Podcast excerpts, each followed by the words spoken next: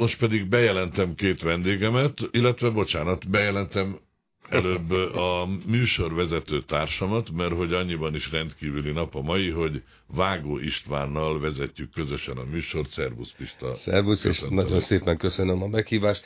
Miközben én is egy boldog vagyok, hogy itt lehetek, és szomorú, hogy hogy ebből az alkalom, hogy ebből az alkalomból kell itt lennem, ez így van. E, és a másik vendég, akit köszöntök a stúdióban, Harasko Gábor, a Skeptikus Társaság elnöke, aki ráadásul az Európai Szkeptikus Társaságnak is frissen az idén megválasztott elnöke. Tegeződni fogunk egymással az egyszerűség kedvéért. Szervusz, jó reggelt! Szervusztok!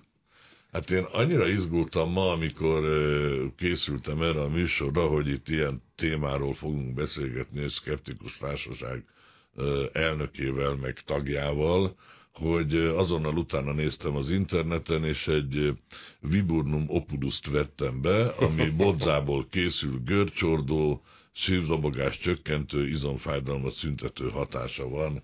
Jól tettem?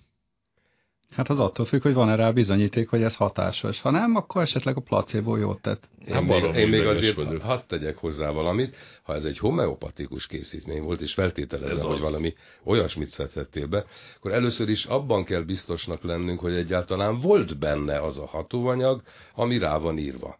Ez megállapítható akkor, hogyha megnézzük, hogy milyen higításban tették bele, ugye a homeopatik, homeopata készítményekre ez a jellemző, és hogyha igazán hatásosnak mondják, akkor az olyan higítás, hogy az egész golyóban, amit te bevettél, egy vagy annál kevesebb hatóanyag molekula található. Igen, ezt olvastam, meg is döbbentem, hogy minél nagyobb a higítása, annál hatásosabb. És erre te mit szóltál? Hát én azt, hogy akkor nem veszek be semmit, az a leghatásosabb, mert az már egy olyan higítás, ami... Ennél nagyobb probléma van, mert bármit beveszel, honnan tudod, hogy mi nincs benne? Hát ja. De, és az mind hat. Az, mind jó, hat, az az igazság, hogy nem, nem, nem értek egyet veletek, mert én elolvastam, hogy például, ha akonitumot vettem volna be, az sisakvirágból készült, na most a sisakvirág régóta kedvencem, életemben nem hallottam róla, de igen hasznos hirtelen ijegység, félelemérzet esetén. Na most ugye én ezt elolvasom, hát szoktam hirtelen megérni, na jó, azt nem szok félelem érzet, szorongás, az sincsen. Hát akkor most ezt nem kérek, de például a celidonium május, ami fecskefűből készül, és epehajtó zsíroldó hatása mellett nyugtató, lazító hatása. Szóval ezeket elolvasom, és csak az anyja, nyugtató, lazító hatása van, meg még a epémet is meghajtja, hogy mi a francnak meghajtani az epémet, azt most nem tudom, de hát, hogy és ez... akkor ezt beveszem. Igen, vegyük észre, hogy ezek a homeopátiás készítmények zömmel olyan kórismékre vannak előírva, amelyek, amelyek vizsgálati úton, tehát korrektül, kvantitatív módon nem állapíthatók meg, hogy te most Mennyire úgy félsz, szorongol? hogy öt, Aha. és akkor azt leviszi négyre a szorongásodat, ezt nem lehet megmérni. Tehát nyugodtan odaírhatják, mert, mert az ellenőrzése, az igazolása az borzasztó nehéz. És te jól vagy, Gábor? Már Hassó Gáborhoz fordultam, mert te bevettél egy nagy dobozzal. Egy ő mindent bevesz. Mi mind a ketten bevettünk egyébként Istvánnal együtt. Igen. A Na jó, legér... Pista foglalkozik igen. újabban politikával, ja, ja, ja, ja, ja, ja, minden. De... Az érdekes akkor az volt, amikor az Országos Gyógyszerészeti Intézet előtt amely intézmény egyébként ugye regisztrálja gyógyszerként ezeket a szereket, túladagoltuk magukat ilyesmivel. A legérdekesebb az volt, hogy a homeopaták nem tudták megmondani, hogy mi lesz velünk. Igen, igen, igen. Volt, aki azt mondta, hogy belehalunk, volt, aki azt mondta, hogy nyilvánvaló, hogy semmilyen hatásunk nem, nem lesz. Hát ez is azt mutatja, hogy ők se tudják, hogy miről van itt szó. Azt hiszem, hogy mi jobban tudjuk, hogy miről van itt szó, csak nem hiszik el nekünk. Nem. Arról van szó, hogy ez egy, ez egy hatalmas üzlet. Miközben a homeopátiás készítményeket ajánlók többek között azért is állnak ezen az oldalon, mert azt mondják, hogy ez egy disznóság, amit a gyógyszergyárak művelnek a piacon, hogy ők profitéhesek. E. Na most tudni kell még egyetlen egy mondatot, hogy mondjuk az egész világ oszcillokokcinummal való ellátása, még egyszer mondom, az egész világ ezzel a szerrel való ellátása tulajdonképpen egyetlen egy kacsamájából történik. Tehát olyan nagyon nagy sok költségük nincsen vele, viszont elképesztő, hogy milyen haszonnal dolgoznak. Na de Gábor, nekem van olyan ismerősöm, akinek herpesze volt, de rendszeresen előjött, hogyha ránézett egy okádékra az utcán, már herpesze lett tőle, ha kicsit többet evett, már herpesze lett tőle, és ilyen homeopátiás bogyókat szedett, és a dolog elmúlt. Ez teljesen korrekt dolog, ugye? Tehát azt mondjuk, hogy valami problémánk volt, valahogy kezeljük, és a dolog elmúlt, ez egy jó megfogalmazás. Ugye a kérdés az, hogy attól múlt el, amit szedtünk, vagy nem. Erre szokták nekem azt mondani, hogy de hát mit érdekel engem, hogy mitől múlt el, ha elmúlt, az nekem jó. Én, én erre azt válaszolom, hogy teljesen rendben van, örülök neki, én nem is kétlem, hogy elmúlt a dolog, de mit mondjon egy orvos, hogyha egy következő herpeszes páciens bejön, akkor mit kell vele csinálni? Ugye ehhez kellene tudnia azt az orvosoknak, hogy mitől múlt el valami, és hát ezt nem lehet megállapítani egyedi ilyen mendemondák alapján. Nem, de olyan van, hogy pszichoszomatikus betegség, ami, hogyha például én hiszek abba, hogy megeszem ezt a golyóstollat, és akkor elmúlik, megeszem, és tényleg elmúlt. Abszolút, abszolút. Tehát én azt szoktam mondani, hogy egy olyan orvos, aki nem tudja ezt az úgynevezett placebo hatást kiváltani, az menjen el korboncnoknak, vagy valaminek. E, egyébként kimutatták, nagyon sok kísérlet van, hogy a placebo hatás nagyon fontos lehet. Tehát például, ha valakinek egy cukortablettát adunk be, az kevesebb hatású, mint ha két cukortablettát. Ha pirosat adunk be, akkor az még jobb. És minél és drágább, annál jobb. Így van, így van. Tehát igazából én azt szoktam mondani, hogy az ilyesmiből azt kell megtanulni, ami, ami tényleg ott van. Tehát nem azt, hogy milyen Kelidonium május tablettát kell bevenni, hanem Most azt, hogy... Oktobrus már, ugye? Igen, igen, igen. hanem, hanem azt, hogy, hogy gyakran az ilyen alternatív medicinában ténylegesen többet foglalkoznak az emberrel. Mert van idejük, mert ugye maga a gyógymód esetleg olcsóbb, van idejük foglalkozni, na ezt érdemes eltanulni, és ez múlik azon ugye, hogy milyen az egészségügyi rendszerünk, megfizetik-e az embereket, elég ápoló van, elég orvos van, azok nem 12 óráznak. Ha ezt megcsinálják, akkor a, a nagyon hasznos placebo hatást a, a hatékony orvoslás mellett uh, még tovább lehetne fejleszteni. Van-e bizodalmam az orvosba? Így Elhiszem, van, hogy így Még valamit hadd tegyek hozzá ahhoz, amit Gábor mondott, mármint a, kollega, a műsorvezető kolléga Gábor. Ugye hivatkoztál egy történetre igen. hogy neked egy ismerősöd, de az történt, hogy bevette, meggyógyult. Na most, akik engem ismer... Ajánlja is azóta mindenkinek. Persze. Igen? Na most, aki, aki engem ismer, és elég gyakran beszélgetünk milyen témákról, az tudja, hogy amikor egy ilyen történetnek nekifognak, akkor én azt mondom, hogy állj, egyedi történeteket mindenki tud mesélni. Az egyedi történetekben meg kell nézni, hogy ez valóban egyedi, vagy pedig még ötven, még száz, még ezer emberrel ugyanezt történik-e, ugyanebben a szituációban. Mert abban az esetben, hogyha ez általánosnak mondható, a Raskó Gábor erre már utalt, hogy tehát akkor az orvos a következő pácienssel is ugyanezt fogja tenni, emögött az van, hogy nem elég Józsi bácsi történetét meghallgatni, ezer Józsi bácsi történetét kell meghallgatni, ahhoz, hogy bármilyen következtetést le tudjunk vonni az egész eljárással kapcsolatban. Továbbra is a stúdióban a műsorvezető társ Vágó István, és a vendég Klasko Gábor, a Szkeptikus Társaság elnöke és az Európai Szkeptikus Társaság frissen megválasztott elnöke. Na most a problémák szerintem nem itt kezdődnek, hogy az ember bevesz bogyót, amiben nincsen hatóanyag, aztán vagy elmúlik a baja tőle, vagy nem, hanem amikor mindezt az orvoslás helyett hmm. csinálja, hát például, hogy mondjak egy ismert ember tekintetben, Steve Jobs állítólag. Hát ez, ez, ez egy nagyon szomorú lista, többen csinálták, magyar művészek is haltak már meg. Ilyen félrekezelés következtében nevet most nem fogok mondani. Tília közben írja, hogy a Kelod, mi van, Kelidonium májusnak kell, ejt, májusnak kell ejteni. Tenni nekem a május, ahogy mondtad, az igen, sokkal igen. jobban tetszett. Szóval, na jó, jó, de emellett, emellett nem lehet csak így elsiklani. Hát valaki hisz ebben a dologban, és ezért aztán meghal, mert kihagyja az orvost, pedig lehet, hogy lehetett volna kezelni a betegségét. Ennél még annyival is súlyosabb a dolog, hogy nem csak egyedi döntések vannak. Tehát például aki mm, kontrollálatlanul például az oltás ellenességet hirdeti, az akár komoly nagyobb társadalmi rétegeket is veszélyeztethet. De nem csoda, hogy bizonyos országokban, ahol ez elterjedt ez a mozgalom, olyan gyerekbetegségek kezdtek előtörni, amelyekről már rég megfeledkeztünk. Tehát ez mondjuk tényleg egy társadalmi problémává válhat egy idő után, ami mellett nem lehet elmenni. Tehát nem lehet azt mondani, hogy jó, de senkinek nem árt.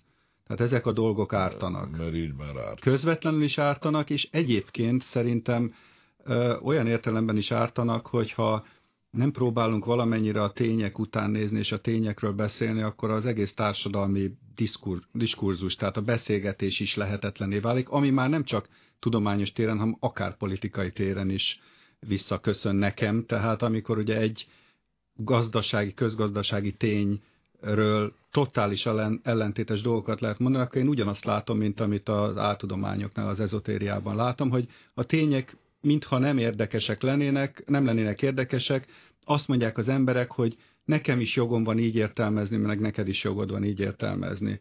Ez egy általános probléma szerintem. Uh, igen, hát ezekre az összeesküvés elméletekre a végén vissza akartam térni, de most uh, tényleg maradva az ennél a válfajnál, hogy ugye bogyókat szedünk be, attól nem lesz senkinek semmi baja, de ha ez az orvoslás helyettesíti, akkor abba bele lehet halni. Pontosan így van. Szabad egy picit Hogy reklámozni magunkat. Tegnap megjelent, hát mondom az Indexen egy cikk, amelynek az a címe, ha jól emlékszem, hogy megvalósulni látszik, vagy megvalósul Vágó István álma.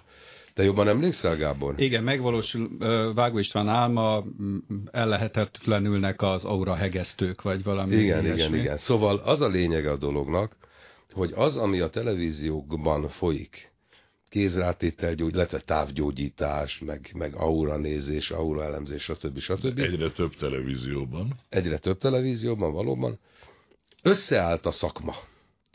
És azok, akik úgy érzik, hogy ez már vészes nagyságrendet kezd elérni, valamilyen eljárást indítanak ezek ellen sarlatánság címmel. A... Azt hiszem, hogy a sarlatán, mint jogi kategória, tökéletesen megtalálható ezekben a tevékenységekben, csak élni kellene vele. Igen. Ez a Magyar Pszichológusok Érdekvédelmi Egyesülete, Igen. akik már eddig is az elmúlt hónapokban fölemelték a szavukat ez ellen, és nagyon érdekes kutatásokat végeztek internet segítségével, hogy megtalálják ezeket az embereket, de eddig nem tudtak mit tenni. Most egy háttérmunka folyik, egy törvénykezési munkában vesznek részt, aminek a segítségével végül is remélhetőleg el lehet érni, hogy aki nem jogosult pszichológusnak nevezni magát, vagy gyógyítónak nevezni magát, azt büntethető legyen. De hadd had provokáljak egy kicsit én itt akkor, hogy milyen alapon mondják ők a, nevezzük így, aura hegesztőkre, hogy azok nem gyógyíthatnak? Tehát Hát valószínűleg azért, mert van egy olyan törvényi tényállás. Hú, ha lenne egy törvénykező, egy, egy törvényhozó ember a társaságban, meg tudná mondani, hogy hoztak-e ilyen törvényt, amely szerint gyógyítani csak azok gyógyíthatnak, akik erre különböző papíron is mutatható képességekkel rendelkeznek. Ez egy törvény. Én, én, most nem is, én most nem is erre gondoltam, hanem úgymond tudományosan milyen alapon határoznánk meg, hogy ezzel lehet, azzal meg nem lehet. De rá, ráadásul ugye ez miért gyógyítás? Hát ez körülbelül annyi televízión keresztül jobbulást kívánok. Na nem, hát ők, ők gyógyulást ígérnek, de, tehát hát, kétségkívül. Nem, de... Én arra, arra gondoltam, hogy hát nyilvánvalóan arra gondolnak a magyar regisztrált pszichológusok, akik ezt csinálják, hogy azért, mert az aura hegesztéssel vagy manipulációval nem lehet gyógyítani, nincs rá bizonyíték, hogy gyógyítani lehessen, és nagyon sok ember gondolom ezzel az akciójukkal együtt egy, egyetért, miközben ha visszatérünk mondjuk a homeopátia esetében sincs, csak az már gyakorlatilag bekerült a hivatalos orvoslásba, amikor már hivatalos tudomány egyetemeken tanítják, akkor már nehéz azt mondani, hogy nincs rájuk bizonyíték. Tehát... Hát meg bizonyos berendezéseket, gépeket már orvosok alkalmaznak. Jó, de nek, ugye ez más, ez a, ott vannak a bogyócskák. De amikor én néz, nézek egy ilyet televízión keresztül, hát nagyon kell röhögnem. Érzi már a dereka körül a melegséget? Igen, érzem, mondja. Ez, ez most egy picit háttérbe szorult, azt kell mondanom. Ami most igazán divatos, az a következő. És egy kicsit hasonlít ahhoz, hogy homeopátiával gyógyítatod magad, miközben a betegségedben meg meghalsz. Rossz esetben, nem azt mondom, hogy mindig így van. Hanem most inkább az a divat, hogy emberek, akik például anyagilag egyre rosszabbul állnak, hogy azt nem mondjam, nagyon szegények, azt ígérik nekik, hogy küldenek pénzenergiát. Ennek a feltétele azonban az, hogy betelefonáljanak baromi drágán. Tehát ugye ő azt szeretné, hogyha az anyagi problémáiból ki tudna lépni, ezért aztán rengeteg pénzt költ arra, hogy ezeket felhívja, ők megígérik, hogy most ezúttal százezerszeres, milliószoros pénzenergiát fog küldeni, és a hívó megnyugszik, ez és bújj. végletesen lekopaszodik anyagilag. Hát ez, ez egy kicsit hasonlít. Azt írja uh, Alhazen, hogy nekem, hogy őszintén örülök, hogy még élni tetszik, csak félfülel hallgattam a műsort, az ön által sorolt növények latin nevére kaptam fel a fejem. Ezek többségem mérgező. Ha valóban érte, értelmes mennyiségben lettek volna abban a készítményben, amit említett, akkor beszélgetés helyett Vágó úr most egy nagyon szép nekrológiát fel. De igen, de beszéltünk arról, hogy akkora higításban, hogy a vége már egy molekula se legyen. Ezzel szemben viszont El Józsefné vitatkozik, mert azt mondja, hogy Zsusko azt mondja, hogy szerintem kicsit magas lovon ül a tisztelt szkeptikus társaság. El Józsefné meg azt írja, hogy egy kérdést szeretnék feltenni, mit tenne a drágalátós szkeptikus társaság, ha gyógyszerek mellékhatásaként gyógyíthatatlan betegséget szerezne be, mivel gyógyszerektől kapta, milyen, minden gyógyszer csak súlyosbítja a problémát. A placebo sem hat, mert úgy hülyeség, ahogy van.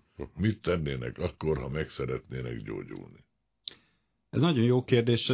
Az az érdekes, hogy nem beszéltünk a gyógyszerekről, a gyógyszergyári gyógyszerekről. Tehát ugye, ha valaki én nem tudom, a hölgy azt gondolja, hogy mondjuk a homeopátiás szerek hatnak, ha ezt ő azzal próbálja bizonyítani, hogy szerinte nagyon károsak a rendes gyógyszerek, akkor ez nyilván nem bizonyíték, ugye? Tehát beszélhetnénk külön, hogy mit gondolunk a, a úgymond rendes gyógyszergyárakról, de az egy más téma. Tehát én úgy gondolom, hogy rendes gyógyszergyárakról tudjuk, hogy azok üzleti vállalkozások, azokat kontrollálni kell, megfelelően rá Nem, bocsáss meg, nem ez a kérdés lényege, hanem a gyógyszereknek per definíció nem mellékhatásuk Persze. van. Ez a baj. Igen. Szemben a homeopátiás gyógyszerek, amelyeknek nincsen mellékhatásuk. Főhatásuk se, ez, ez, most, van, igen, igen. ezt most egyelőre vegyük ki. Ami a mellékhatásokat illet, egyébként ez nagyon sok esetben tényleg igaz.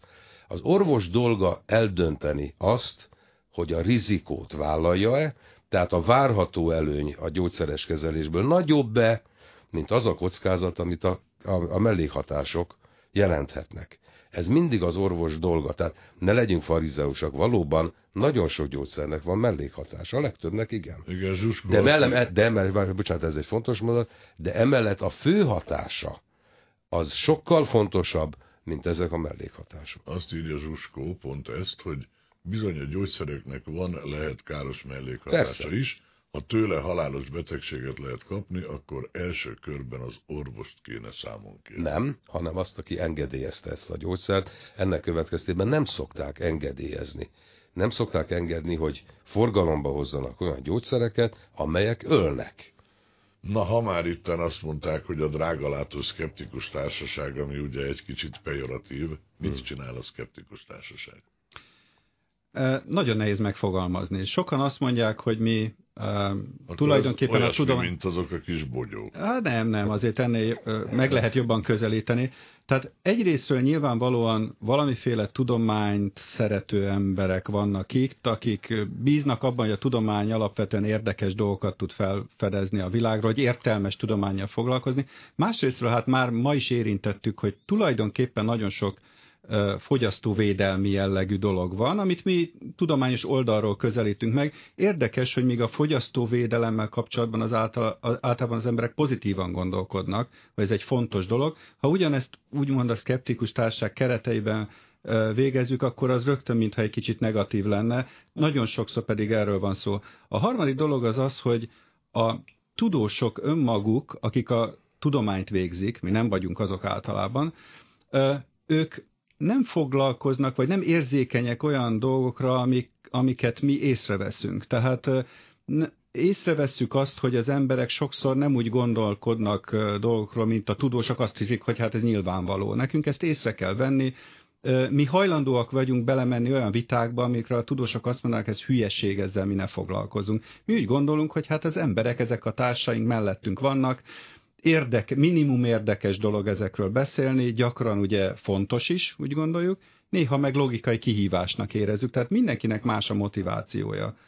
De neked mi a motivációd? Nekem a motivációm egy, egyrészt, ne, nekem azért már mind a három. Tehát egyrészt én, én ismerek engem, hogy ugrok ha valami van. Manapság már társaságban megtanultam azt, hogy nem mindenre kell ugrani, mert szociális Tudom, életet is kell. Igen, szociális életet is Ez kell nagyon tudni fontos, élni. amit a Gábor mond. Skeptikus az lesz, aki ilyenkor ugrik. Ezt én is így szoktam definiálni. Igen. Mi a jó abban, hogy én beszólok, hogy de emberek, gondolkozzatok, nekem ebből semmi jó, de ugrok rá. Úgyhogy ez tökéletesen Igen. így van. A, a másik dolog az, hogy, hogy nyilvánvalóan van egy olyan része a, a dolognak, hogy, hogy én, én úgy gondolom, hogy a tudomány segítségével nagyon fantasztikus dolgokat meg, meg lehet tanulni a, a világegyetemről a környezetünkre. Ez legalább van olyan érdekes, mint az ezoterikus magyarázatok, úgy gondolom. És van egy ilyen, mondhatni misszióm, hogy én ezt megpróbáljam értelmesen elmondani az embereknek, de Ja, és van a harmadik, amikor úgy gondolom, hogy kom- konkrét károkat okoz az, ha valaki ilyenekben hisznek, ott szinte kötelességemnek érzem. Valamint továbbra is itt van a stúdióban Kraskó Gábor, a Szkeptikus Társaság elnöke, valamint műsorvezető társam Vágó István. Valaki meg az SMS falon azt írja, hogy szíveskedjenek a telefonszámokat lassan mondani, 20-30 percenként ismételni. Akkor én most lassan mondom, hogy 1 061 437-es 67-es 91-es, valamint ugyanez csak 92, 93, stb. egészen 98-ig. És egy másik telefonszámról Dezső meg azt írja, hogy ez a klubrádiótól szokatlanul inkorrekt beszélgetés homeopata nélkül. Ja, csak nem csak homeopátiáról fogunk beszélni, bár most még egy dologról azért csak-csak, mert hogy vannak ezek a bizonyos bi- biorezonancia szerkentyűk, amelyeket orvosok is használnak. Tehát itt bukik meg az ember, hogy hát hogy van ez, hogy, hogy valamiben nem hiszünk, vagy nem bizonyított, inkább ezt mondanám, minél lehet benne, hogy nem bizonyított a, működése, hogy a bőrömön keresztül bármit csinálna velem, és mégis orvosok is használják. Most erre mit kéne mondanom? Hát most arra azt kéne mondani, hogy akkor, akkor mégiscsak lehet benne valami, ha egy orvos használja, vagy business is business. Én úgy gondolom, hogy, hogy itt egy nagy tehetetlenség van, bár bizonyos ilyen eszközöket a gazdasági versenyhivatal egyébként a gyártóit büntette, csak ez lassan megy át. Egyébként hát Vágó Istvánt leszoktatták a dohányzásról szerintem egy ilyen eszközzel. Tehát igen, mindjárt megmutatom az, a köhögésem. Igen, ez nem, nem sikerült. Nem. Hozzátenném, hogy azért ez nagyon érdekes, mert ha valaki le akar szokni a dohányzásról, és mondjuk egy 50-60 ezer forintos kezelésre el kell járni, akkor lehet, hogy az nagyobb hatékonyságú, mint hogyha nem fizette volna ki az 50-60 ezer forintot. Ezért lehet nehezen hozzányúlni ezekhez a dolgokhoz, bár ezt is bizonyítani kéne, tehát én csak feltételeztem, hogy ilyen értelemben ez a placebo hatása, jó placebo hatása meg lehet. Kérdéses, hogy szabad-e ilyeneket mégiscsak forgalmaz, mert maga az eszköz azért nem nyújtja azt, amit, amit Rosszul állítanak. Tudom róla. én ezt, te biztos jól meg fogod tudni mondani, hogy nem tiltották be a biorezonanciás terápiát és, és diagnózist? Ezt mondom, a gazdasági versenyhivatal bizonyos termékek nem. gyártóit büntette Én meg. meg úgy emlékszem, hogy az elvét is.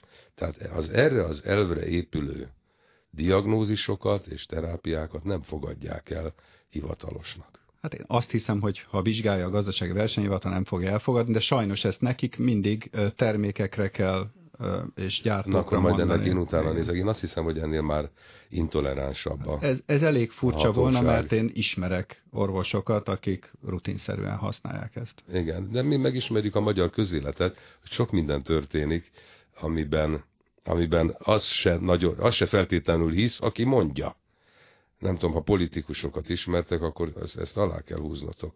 Ne a politikus csinál olyat, amiben ő maga se hisz, nem? E, igen, de arra nincs bogyó, hogy azt beveszem, és akkor egyszer csak én meg van viszont hiszek, más. Hiszek neki.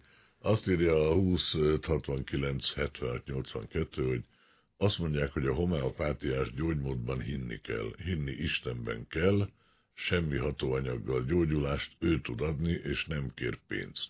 Na, tessék, sok pénzt a patikába. Hát ez is valami. Üm, menjünk egy kicsit tovább, mert a szkeptikus társaság persze nem csak ezekkel vitatkozik. Bocsánat, hát... muszáj valamit. Na. Eszembe jutott valami. Na. Ha jól értettem, Végre. az... Igen. Szép napra ébredtem. Igen. Szóval, ha jól értettem az előző SMS-t, akkor azt mondja, hogy gyógyítani igazán Isten tud, és nem a gyógyszer. Jól?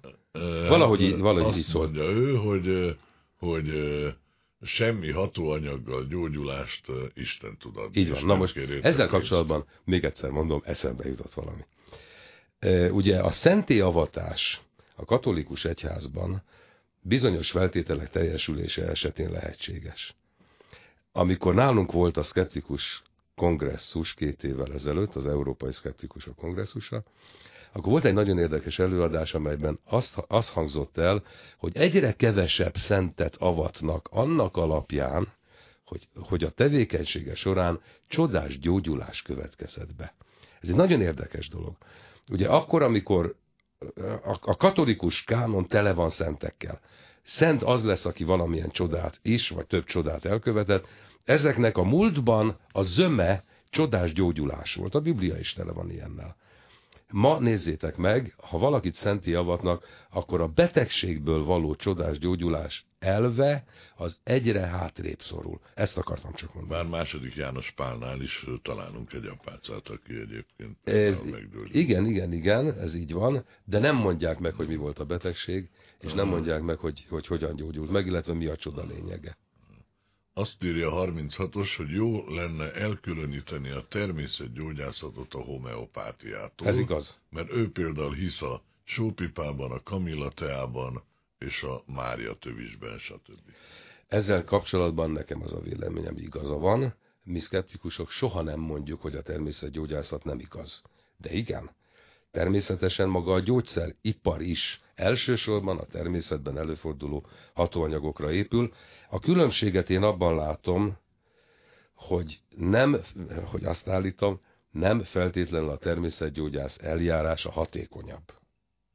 Vannak náluk haték. A kamilla a remek, de vannak nála jobbak. Hát ja. De jó, de az otthon gyógyszerek. meg tudom venni. Gyógyszerek, úgy értem, gyógyszerek. Noel azt írja, hogy a homeopátiás gyógyszerek legfontosabb hatóanyaga a hit. A gyógyszergyári gyógyszerek legtöbbje is ölhet, csak ott letesztelik, mekkora az a mennyiség, Pontosan amivel ez elérhető. Pontosan ez így van. Tehát van egy úgynevezett letális dózis, egy, egy halálos adag, van egy, egy terápiás dózis, amikor, amikor ő gyógyít. Minél távolabb áll ez a két dózis egymástól. Tehát a gyerek is beveszi marékszám, és akkor is életben marad, miközben ha beveszek egyet-kettőt, akkor is hatékony az az igazán jó gyógyszer. Többek között ez, ezt is mérik, illetve ennek alapján is adnak neki engedélyt, hogy forgalomba lehessen hozni, hogy a, hogy a, a gyógyító adag az nagyon messze essen a halálos adagtól. Na most ugye itt üzleti érdekek sérülnek, mert a biorezonancia gépet valaki gyártja, Ez ezeket az. a gogyókat valaki gyártja, mi itt most beszélünk a távgyógyítás ellen, stb. stb hát akiket ez vastagon érint a pénztárcájukban, azok nyilván perelnek. Beperlik a szkeptikus társaságot, vagy a szkeptikusokat általában, vagy azokat, akik fellépnek ellenük, azok akár egyébként orvosok is lehetnek. Természetesen. Hitelrontási perek például indulhatnak. Én ezért nagyon figyelek arra, hogy tudományosan érveljek, és ne a személy ellen. Nagy-Britániában volt ez nagyon komoly probléma, ott a hitelrontási perek extrém bírsággal járnak, és extrém költségekkel, és ott egymás után olyan tudósokat pereltek be, vagy tudományos ismeretterjesztőket, akik valamiről azt állították, hogy nem működik, simán beperelték őket, hogyha nem nem is nyertek, akkor is olyan vesztességeket érhetnek el, hogy abba belerokkannak, és ezért gyakran visszavonják az állításaikat. Ez annyira elterjedt volt, nem csak Nagy-Britániában, de Amerikában is, hogy, hogy tenni kellett ellene valamit, ezt, ezeket nem csak ilyen esetekben használták, hanem nagy cégek, sőt kormányzatok használták régebben, hogy a, a ellenvéleményt elhallgattassák, és ma már az amerikai törvényekbe betettek olyat, hogy ilyen esetekben ne lehessen perelni a hitelrontással a aki, akit megvádolnak, és bizonyítania kelljen a másiknak, hogy tényleges hitelrontás történt.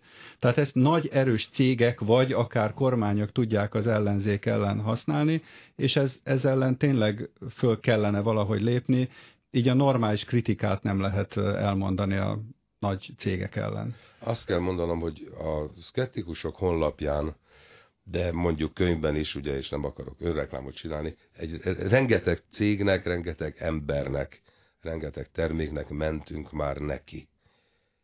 Én egyetlen egy perről se tudok, egyetlen egy, egy beperlésről.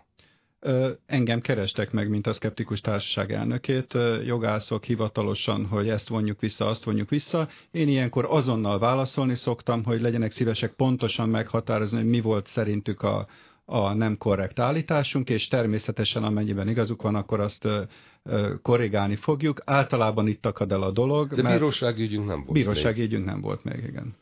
Nem olyasmi ez, mint hogy beperelek, hogy nem volt taggyűlés, és hogyha ezt megnyerem, akkor utána már szőlő se volt, szóval.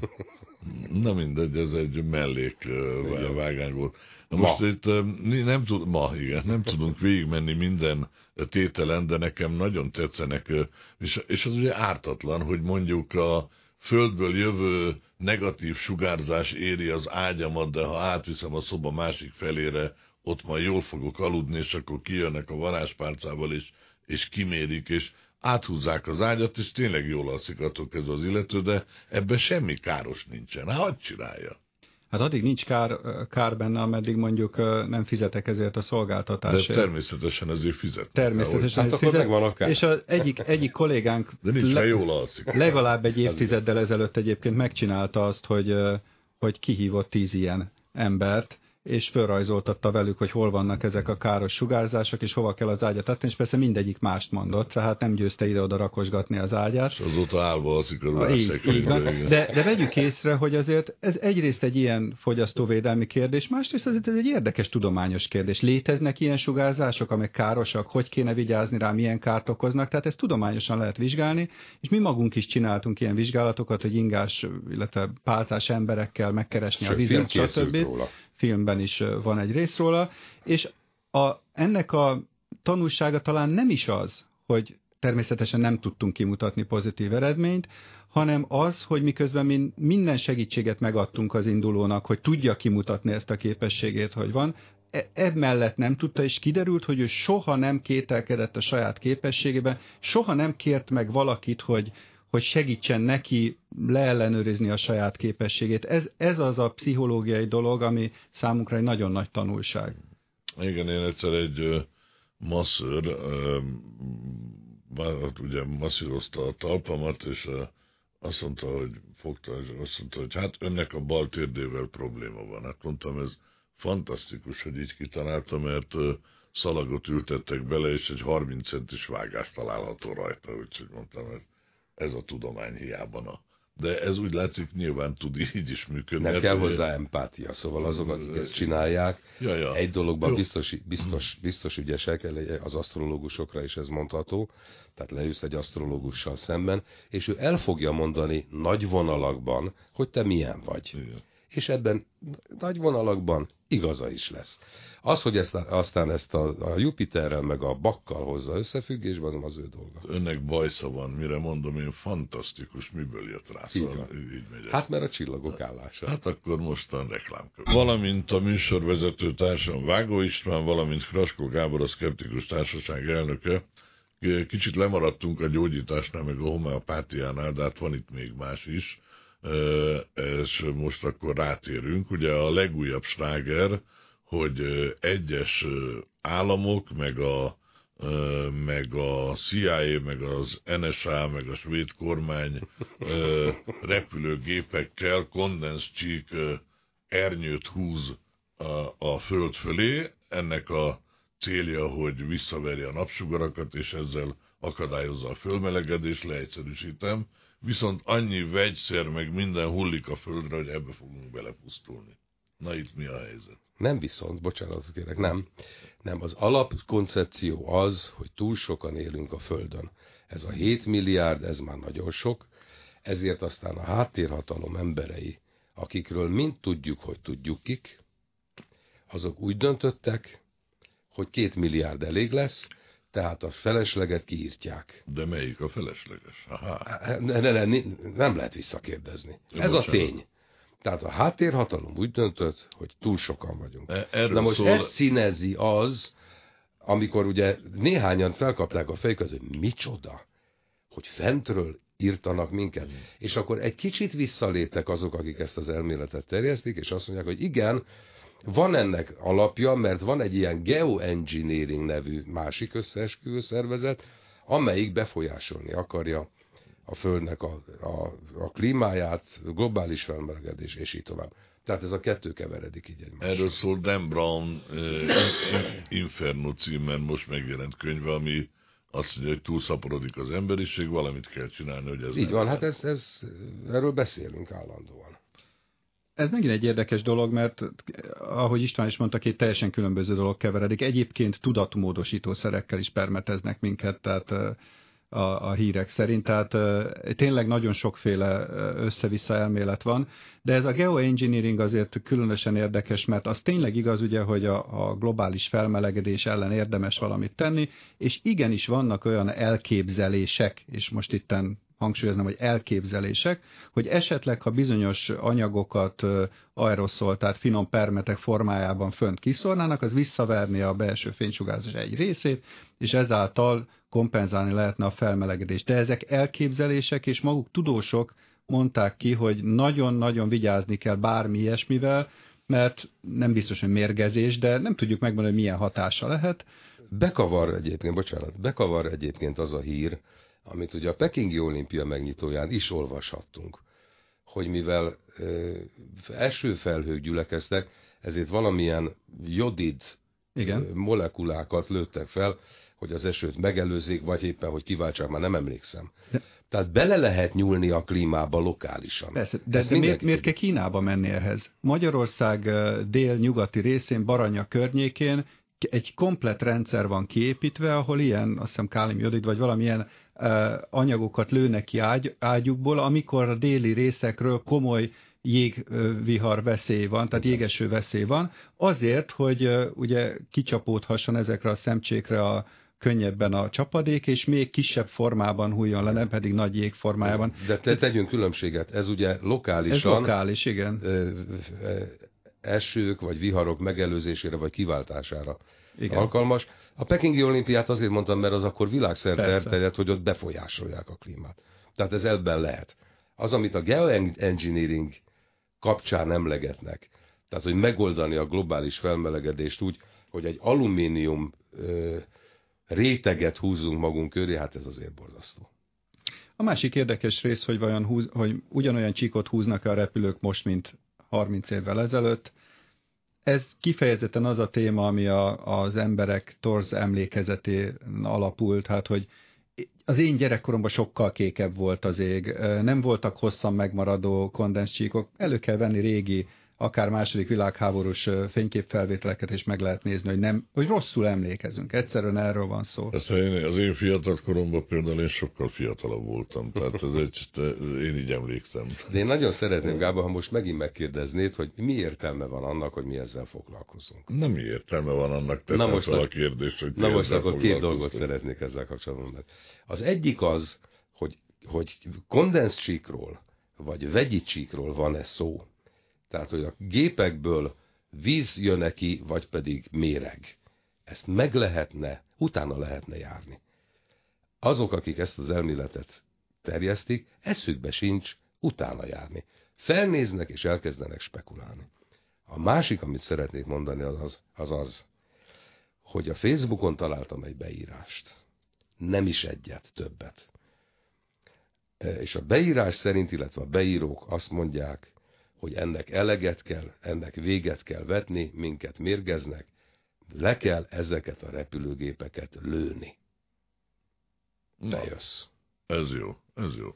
Na igen, ez ugye az rád, de tényleg, Ez akkor már érintene minket. Igen, de az az érdekes, hogy itt elég nagy vitát váltottunk ki, ugye itt vannak a hozzászólók, ugye az egyik azt mondja, hogy azért, mert orvos használja, nem mondható, hogy jó orvosok között ugyanannyi szélhámos van, vagy rosszak ember. Ja, ez nekem nagyon A másik tetszik. azt mondja, hogy ne, hogy neki kinőtt a haja a homeopátiás szertől, úgyhogy ő például hisz benne, akkor van olyan, akinek elmúlt a szénanáthája a homeopátiás szertől, más azt írja, hogy az én párom egyfajta gyógyszer mellékhatásaiba halt bele, de 17 évi szedés után a gyógyszer nélkül 3-4 hónapot élt volna csak. Tehát ilyen is van. Szóval a, a, benne van a levegőbe, és akkor az emberben az a kérdés merül fel, és most tágítom is a kört, hogy miért van az, hogy ilyenekben hiszünk, hogy az összeesküvés elméleteknek olyan táptalaja van, hogy a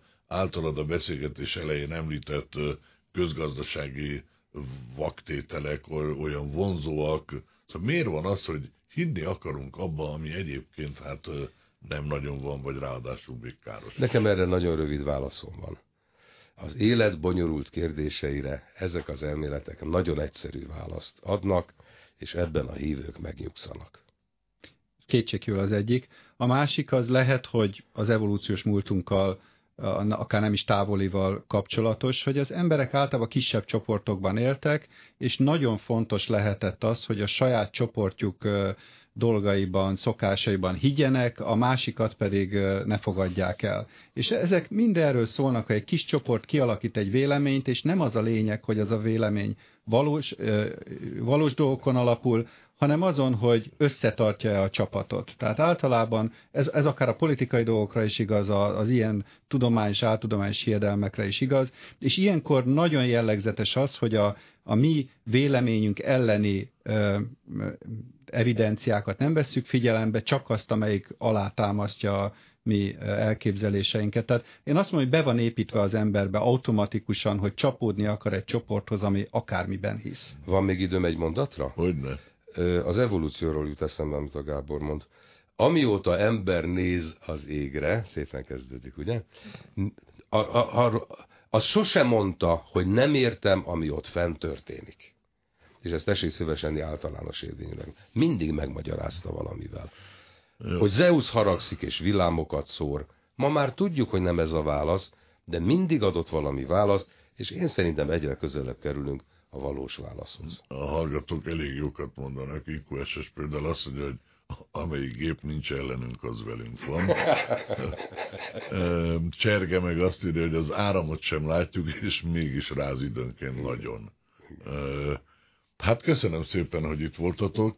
Ez egy téma, amiről szerintem a hallgatók még tovább fognak vitatkozni, és azért nem hívtunk ide homeopátiás nem tudom kicsodát, mert tágítani akartuk a kört, hát, kört, hát nem csak a homeopátiás gyógyszerekről, hanem a, a hiszékenységről van szó általában, meg arról, hogy valahogy a összeesküvés elméletek azok jobban ütik át az érdeklődést falát, mint a normális dolgok.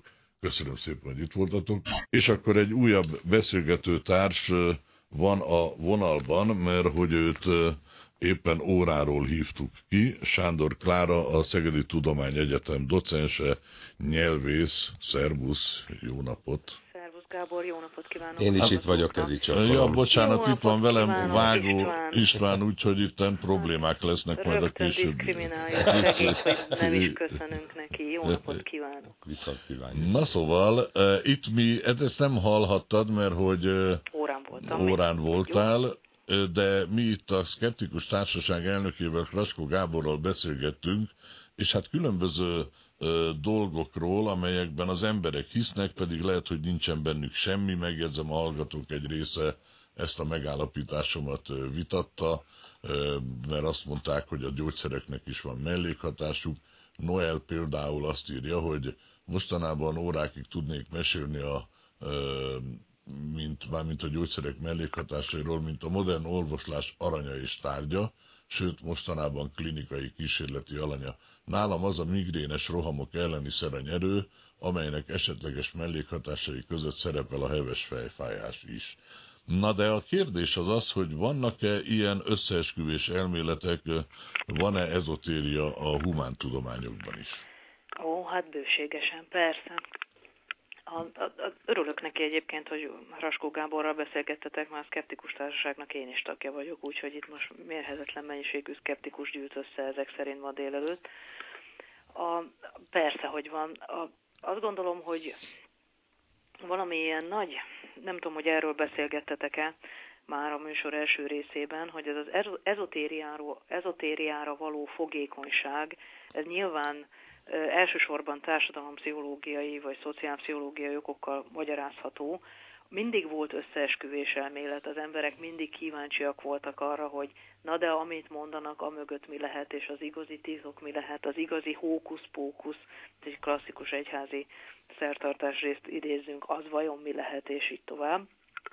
De, de az, hogy most ennyire elterjedt, és hát azt gondolnánk, hogy a 21. században azért inkább csökken azoknak a száma, akik hisznek mindenféle marhaságokban. Elnézést kérek, hogyha más hallgatók egy része nem így gondolja, de azért amikor az ember bekapcsolja a tévét, és csillagjósoktól kezdve ilyen fénygömbös embereken keresztül mindenféléket lát, akkor elgondolkozik, és az, akkor is elgondolkozik, amikor mindenféle összeesküvés elméleteket hall egyébként teljesen józan gondolkodású emberektől. Tehát, hogy azt gondolom, hogy ennek nagy részt az az információ özön és az oka, ami ránk zúdul. Az internet nagyon sok szempontból nagyon jó dolog. Én konkrétan nem tudom már elképzelni, hogy milyen volt az én életem néhány évvel ezelőtt, amikor még nem volt internet. El sem tudom képzelni, hogy hogy lehetett akkor adatokat keresni.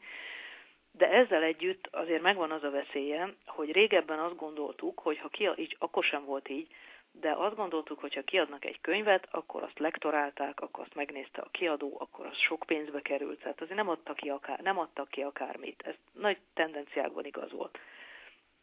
Most viszont az emberek többsége még nem szokta meg, hogy amit a képernyőn lát, annak több mint 50% a hülye. Egy szimplán hülyeség. Mert mindenféle emberek úgy gondolják, hogy ők is tudósok, hogy ők is írók, hogy ők is költők, névtelen blogokat írnak, meg nem névtelen bejegyzéseket írnak, és terjesztik az teljesen ellenőrizetlen információkat, ezért a felgyorsulása ennek az egész folyamatnak az nagyon látványos, és, a, és hogyha sok helyről hat, hall az ember, hallja ugyanazt, akkor, akkor, akkor akkor is elgondolkozik, mert így működik az emberi agy, hogyha egyébként mondjuk első ránézésre azt butaságnak vélte. Bocsánatot kérek, örülök, hogy ezt mondja Klára, mert tulajdonképpen válaszolt néhány SMS, illetve ö, hozzászólás írónak. Hát ebben biztos van, amikor, hát igen, én láttam a háttérből így aha, aha. lelki szemeim. Szóval, hogy így. ugye nehezményezik, hogy például a ma délelőtti beszélgetésben nem volt jelen egy homeopata.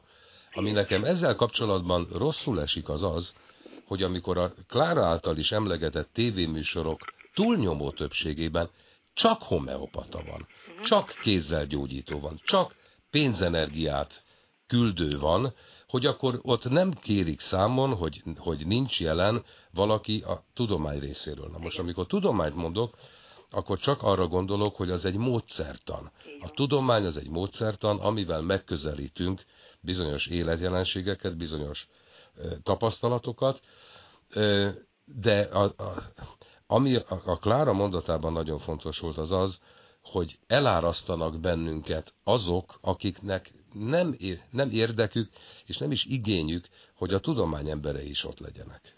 Hát persze, hát ez, az, az a legszebb mindig ezekben, amikor arra hivatkoznak, hogy mert a, én most nem akarom a gyógyszergyárakat, meg a fejfájást okozó migrén elleni tablettát dicsérni, de a, amikor amikor ugye ilyeneket mondanak, hogy annak is van mellékhatása, meg nem tudom, és nem indulnak be azok a természetes reakciók, amikor viszont hülyeségeket hallanak.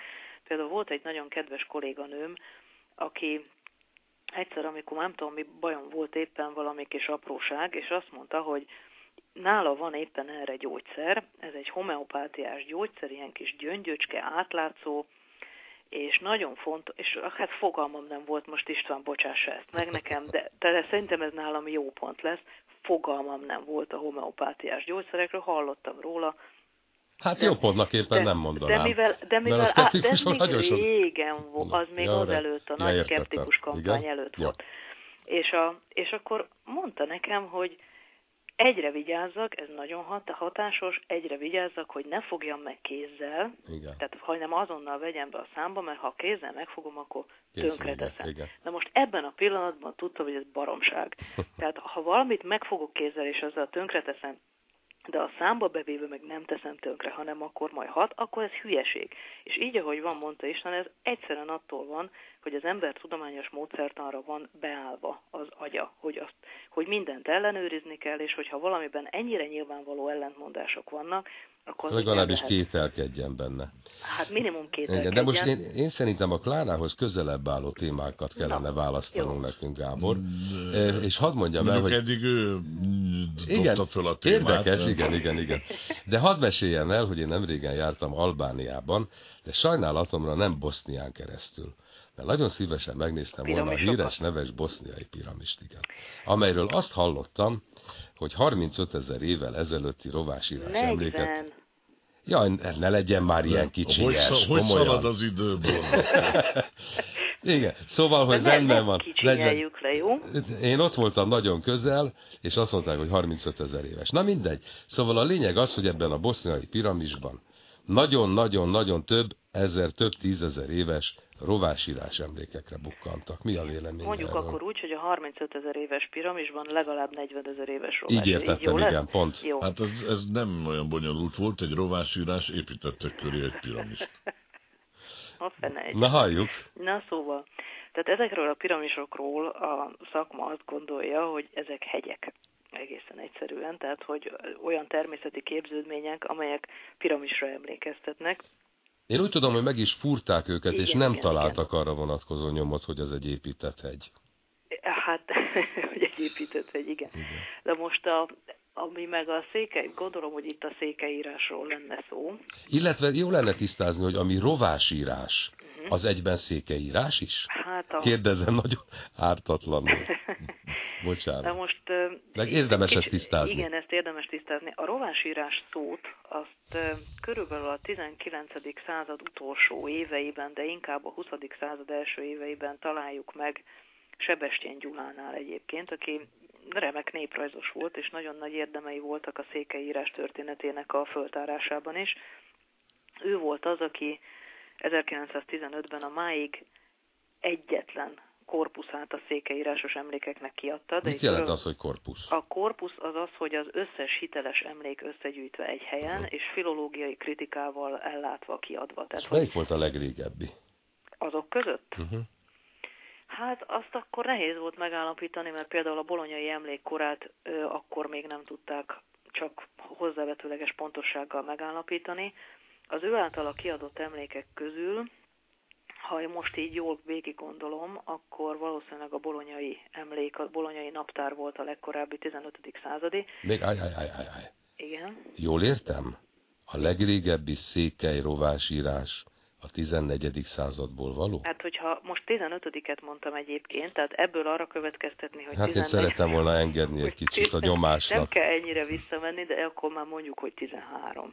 De azt akartam mondani, hogy azóta nagyon sok új emlék előkerült, tehát ez 1915-ben volt, és többek között az ő munkásságának köszönhetően előkerült sok emlékre. Most ő néprajzos volt, és számrovással foglalkozott sokat, azzal is. Most a számrovás, azt tudjuk, az az a pásztorok által még a 20. században is, és nem csak magyar területen, hanem Európa szerte használt följegyzési mód, amikor különböző jeleket tettek egy, egy fapálcára, róttak bele különböző jeleket, amiben egyezményes jeleket, amik részben számok voltak, részben pedig a különböző állatoknak a típusait, a fajtáit jelezték ilyen És abból jelekkel. melyik a legrégibb? Hát, hát az egyes. Ez most teljesen irreleváns, István, most elnézést kérek, hogy elmondom. Megmondom, mire török a kérdéseimmel. Mire tör?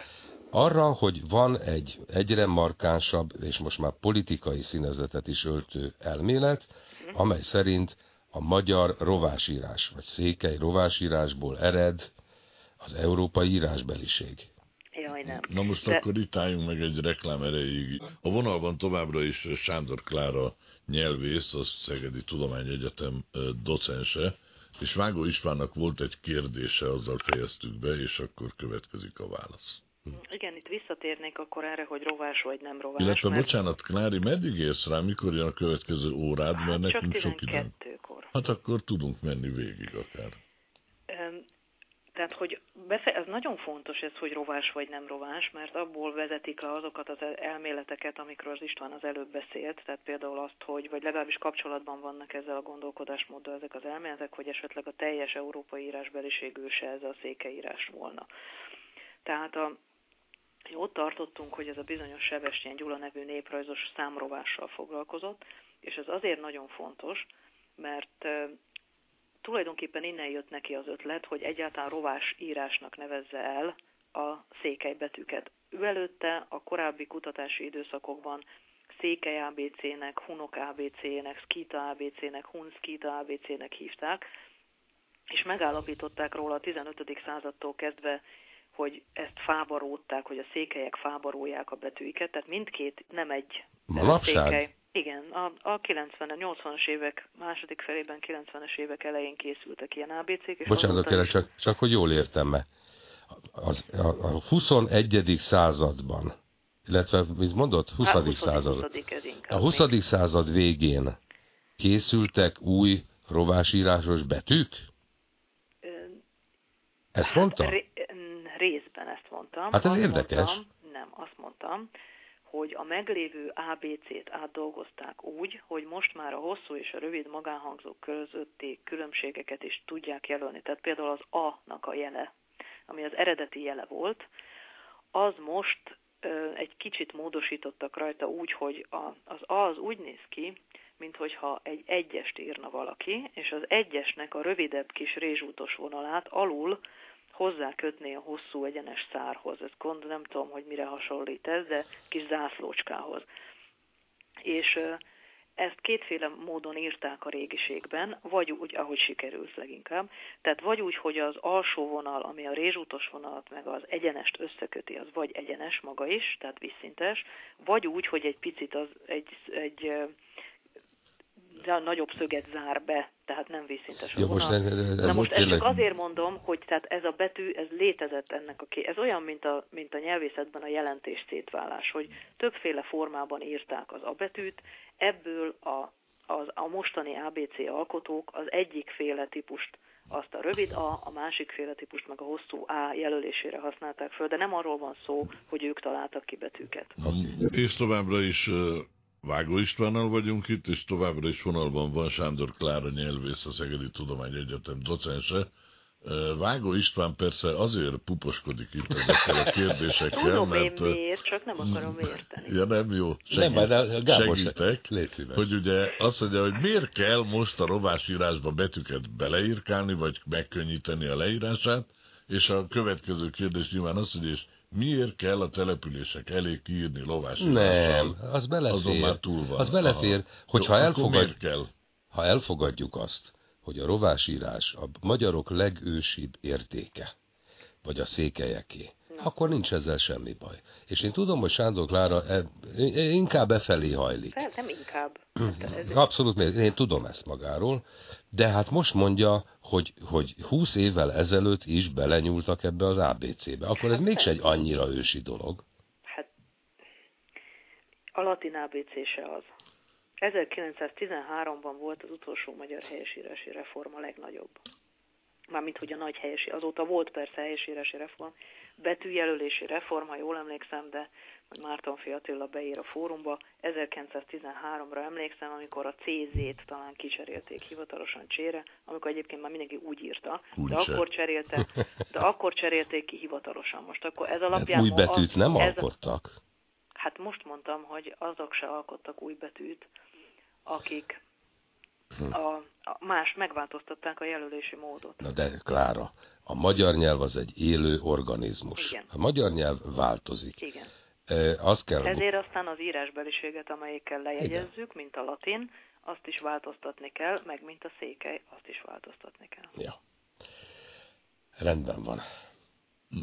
Na most akkor én tovább mennék, mert hát jó-jó, akkor most a székelyírás mégse a európai írásbeliség ősei gyökere, de ezzel szemben viszont a világ legősibb elve még, nyelve mégiscsak a magyar, vagy nem?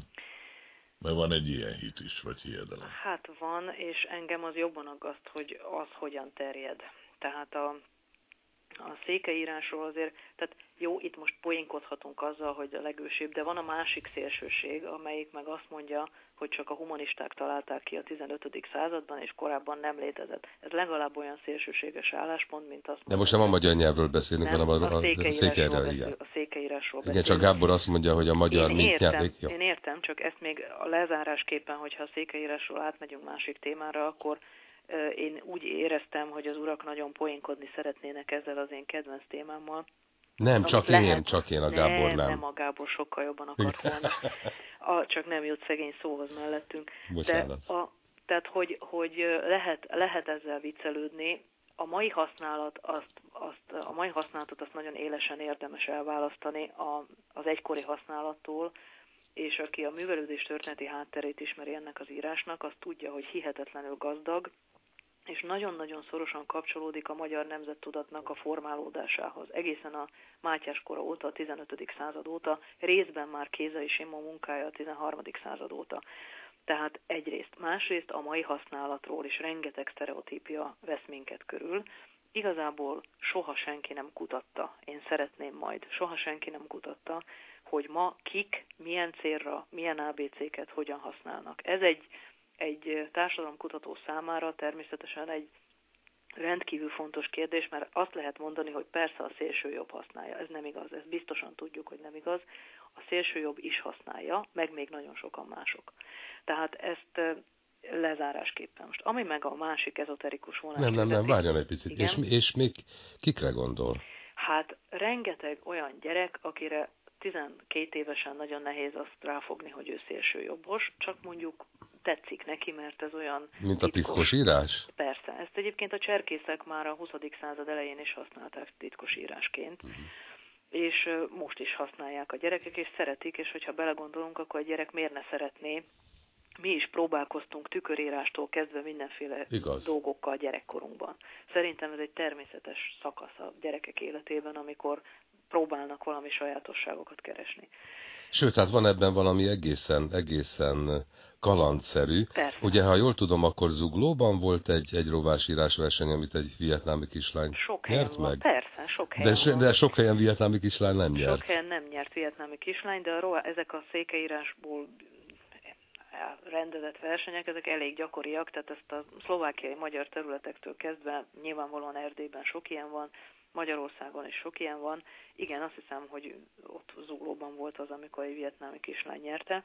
Tehát ezt tanulják szakkörökön, iskolákban, de egyébként nem csak, nem csak a gyerekek közt, hanem a felnőttek közt is nagyon sok olyat ismerek én személyesen is, akik a legjobb szándékkal műkedvelőként, de a legjobb szándékkal foglalkoznak, foglalkoztak ezzel az írással. Volt egy nagyon kedves bácsi például, aki Pestről Szegedre elutazott azért egy másfél méter, két méter hosszú bottal, hogy megmutassa nekem, hogy ő bevéste a bolonyai naptárt, amiből én ugye az első könyvemet írtam, a bolonyai naptárt ő bevéste újra egy fába, és akkor ezt lelkesen megmutatta. Most ezeket az embereket én nem szeretem, hogyha bántják, mert nem érdemlik meg.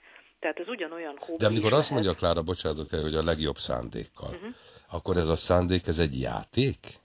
játék, a múlt megismerése, a... És, az, és, a, és a, a székeírás megismerése az kulcs a múlt megismeréséhez? Hát, a, ahogy mondtam, a magyar nemzettudat kialakulásában nagyon fontos szerepe volt, és mert nagyon szorosan kapcsolódott most, hogy egy másik... De most én, bocsánat, nem, nem, nem, nem ezt kérdezem, hanem hogyha valaki megtanulja, és nem tudom milyen hosszú a stúdium, amíg az ember megtanulja, szerintem egy óra képességektől függ, igen. Igen. Egy betűírás 30-40 betű. Tehát egy óra alatt én szerintem ez elsajátítható, ugye? Hát ha az ember egy ilyen nagyon koncert. szinten, igen. Igen.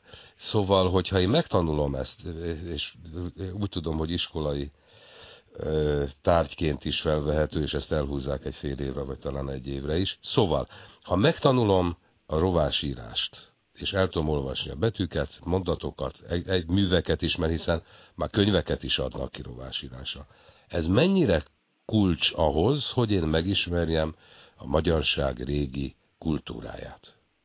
Hát Mennyiben segít? Hát az írás történetének a megismerése segít ebben. Tehát az, azt... hogy az ABC-t ismerjük, a, hát ezzel, az, ezzel, a, ezzel a, az ABC-vel nagyon rövid szövegeket írtak.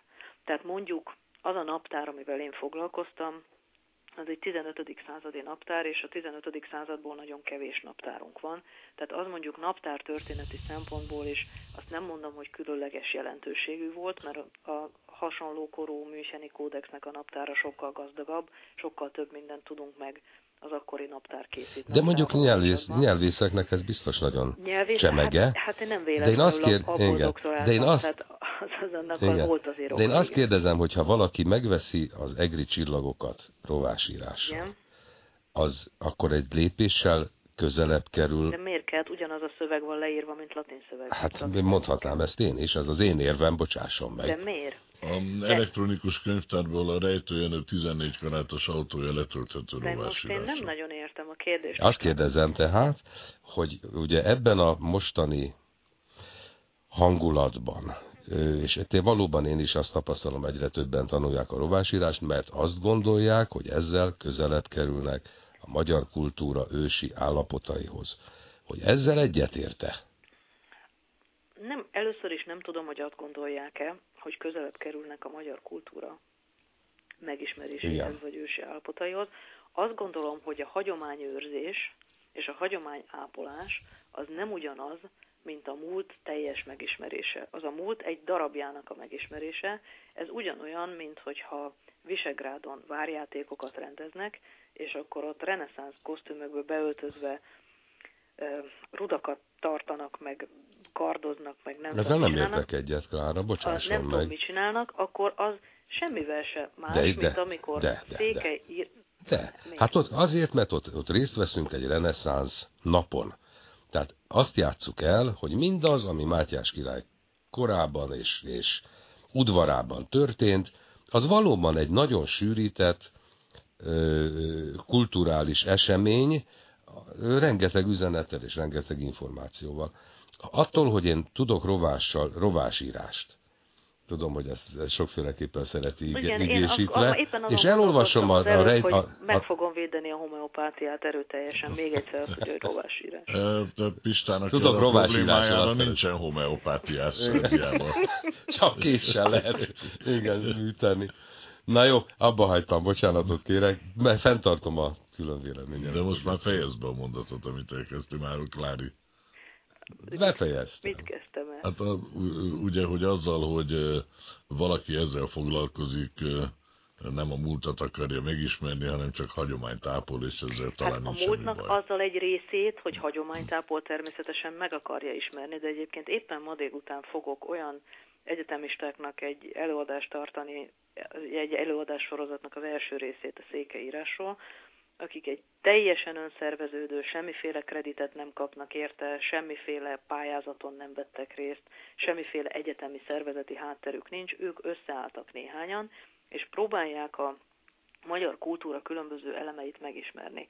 Ebbe a barokk zenétől kezdve nekik minden belefér a székeírással bezárólag, és vannak köztük olyanok, akik hagyományőrző klubba vagy hagyományőrző körbe, mert a klub az hülye hangzik a hagyományőrzővel, tehát hagyományőrző körbe is járnak, és egyébként készítenek mondjuk íjakat és készítenek nyilakat, és végtelenül lenézik azokat, akik visszaélnek azzal, tehát mondjuk ha, halálbiztosra mondják, hogy igen, és ez így nézett ki, szemben velük, akik azt mondják, hogy hát megpróbálják régészeti emlékek alapján a lehető legpontosabban rekonstruálni. Most, tehát a hagyományőrzésnek is nagyon sok változata van, és semmivel se tartom rosszna, rosszabbnak a magyar nomád múlt felé fordulást, mint mondjuk a reneszánsz múlt felé fordulást, ha ennek nincs politikai töltete. Ha van politikai töltete, akkor az meg nem a hagyományőrzés, hanem a politikai töltet, amit nem szeretünk benne. Tehát én, én jónak tartanám azt, hogyha ha tisztán látnánk ezekben a kérdésekben, ezért is szeretnék, mondom, ahogy mondtam, egy olyan nagyobb kutatást véghez vinni, amelyikkel egyáltalán tisztázhatjuk azt a jelenséget, amivel szemben állunk, mert nagyon sok előítélet van ezzel kapcsolatban, és nagyon sok nem előítélet, hanem jogos tapasztalat is van ezzel kapcsolatban. Tehát ezeket szét, ezeket szét kell vála, érdemes szétválasztani, már csak azért is, hogy, hogy neki átssunk farkast akkor, amikor csak egy aranyos kis pumikutya jön felénk. Tehát ez nem, nem, nem érdemes akkor, ezt a Akkor most reklámot kiáltunk. Továbbra is vonalban Sándor Klára nyelvész, a Szegedi Tudományegyetem docense és Vágó Istvánnal ketten ülünk a stúdióban. Most elszakadunk a rovásírástól. Ezért azt már... írás, Gábor, kérlek szépen. Ja, akkor, akkor nem igen, szakadunk el. Van, van igen. Ben, igen, van, lehet helyesírási hibát írni székelyírással? Hát hogy ne lehetne. Na jó, de akkor szakadjunk el a székelyírástól, mely a rossz szó fogalmazva a rovásírások egyike. És a, Szóval, Igen. de a hiedelmekről beszéltünk, csak tényleg itt a rovásírás, bár én szerintem nem árt tisztázni, úgyhogy nincs az semmi baj. Egy hiedelem például de... az, hogy ez egy rovásírás. Na igen, na ugye. Viszont mi van azzal, hogy a magyar a, a, a magyar a világ legősibb nyelve, mert ezzel is állandóan. Mint a fél órával ezelőtt ezt, ezt megkérdeztem. Igen. Igen. igen. A, az, és azt mondtam, hogy ez egy kicsit jobban aggaszt, ugyanis ez a nézet, ez persze a 17 18. századtól kezdve, hogy neki a saját nyelvét tartotta a legősibbnek, és a, annak a nyelvnek, amiből aztán az összes többi kinőtt és kifejl, kialakult, ezt, ez egy megszokott nézet volt, aztán ez nagyon gyorsan a 18. század végére lényegében eltűnt. Nem teljesen, nyomokban fennmaradt, tehát például a 19. században Táncsics Mihály ehhez nagyon hasonló nézetet vallott, és ott a magyarból próbált mindenféle nyelvek mindenféle szavait levezetni, nagyon mókás dolgokat hozott így létre, nem, nem ő volt az egyetlen. Ami ijesztő, hogy ez manapság, ezt ilyen gyöknyelvészetnek is hívják, ez manapság nem csak, hogy újjáélet, hanem hát tavaly például, ha jól emlékszem, két konferenciát, és tehát, hogy az egy, egyik idén volt ez a tavaly, azt hiszem valahogy február, valahogy az év elején volt egy ilyen konferencia, ahol egyébként olyan tudósok is részt vettek, akiről tudom, hogy, hogy komoly kutató, filozófus egyébként, és nyelvfilozófiával foglalkozik, és aztán ő elmondta nekem, hogy hát ő azért ment oda, mert szerette volna megcáfolni ez, egyrészt ezeket a nézeteket, másrészt pedig a nyelvfilozófiai hátterét alaposabban megvilágítani. Na most hát ezzel persze szegény ott nem ment sokra. De, de egészen, egészen, hát hogy mondjam így, akkor én is, hogy ezoterikus módon, mint hogyha szivárogna be egyébként a komoly tudományos nyelvészeti műhelyekbe is, vagy legalábbis hát néhány nyelvész, aki, aki olyan mondjuk nyelvészeti tanszékeken dolgozik, az megmutatkozik ilyen helyeken, és nem azzal a céllal, hogy mint az előbbi filozófus barátom, hanem, hanem hogy olyan, olyan homályosan mondj, jelenik mondj egy meg. példát, egy gyöknyelvészeti példát. Hát nem vagyok nagyon otthon abban. Ennek a nem arról van szó, hogy, hogy a mással hangzókra kell figyelni? Nem, nem, a mással hangzókra nagyon kell figyelni. A, próbálom úgy elmagyarázni, hogy ez valamelyest érthető legyen. Tehát, hogyha jelentést, ha valaminek a, a, a ők úgy hívják, hogy gyökmással hangzói, vagy gyöke, hasonlít, tehát ugyanazokból a mással hangzókból áll egy szó, akkor mindenképpen valami jelentéstani kapcsolódást keresnek közöttük, mint hogyha azok mind valahogyan összefüggenének. Tehát például, hogyha azt mondjuk, hogy kör, akkor az nyilvánvalóan kapcsolatban van egyébként tényleg a kerít szóval, hiszen amit körül kerítünk, az ugye a kör, és hogyha még azt mondjuk hozzá, ezek most, ez, ez természetesen butaságok, ha azt mondjuk hozzá, hogy a karunkkal ölelünk valamit körül, és ahogyha körülöleljük a karunkkal, akkor abból egy kör lesz, tehát a kör, meg a bekerít, meg a, ezek mind összefügg, a kar egyébként egy török kölcsön szó. Hogyha ezek, ezek, ezek összefüggenek, és az ősi nyelvre és az ősi emberek gondolkodására lehet következtetni. Most ennek az egyik válfaja az, amelyik csak a nyelven belüli gyököket keresi, egyébként függetlenül attól, hogy mondjuk tudjuk egy szóról, hogy német, vagy török, vagy szláv eredetű kölcsön szó, őket ez nem nagyon szokta zavarni.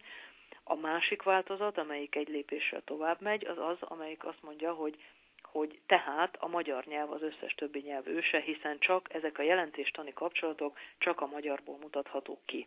Most nyilván azért, mert ők magyar anyanyelvűek. Mert És ebből, nagy, ebből nagyon mókás dolgok tudnak. Ebből mókás dolgok, csak ami, ami ténylegesen ijesztő az az, hogy, hogy nyelvészeti tanszéken dolgozó kollégák néha föltűnnek ezeken a konferenciákon. Ez egy kicsit nekem furcsa.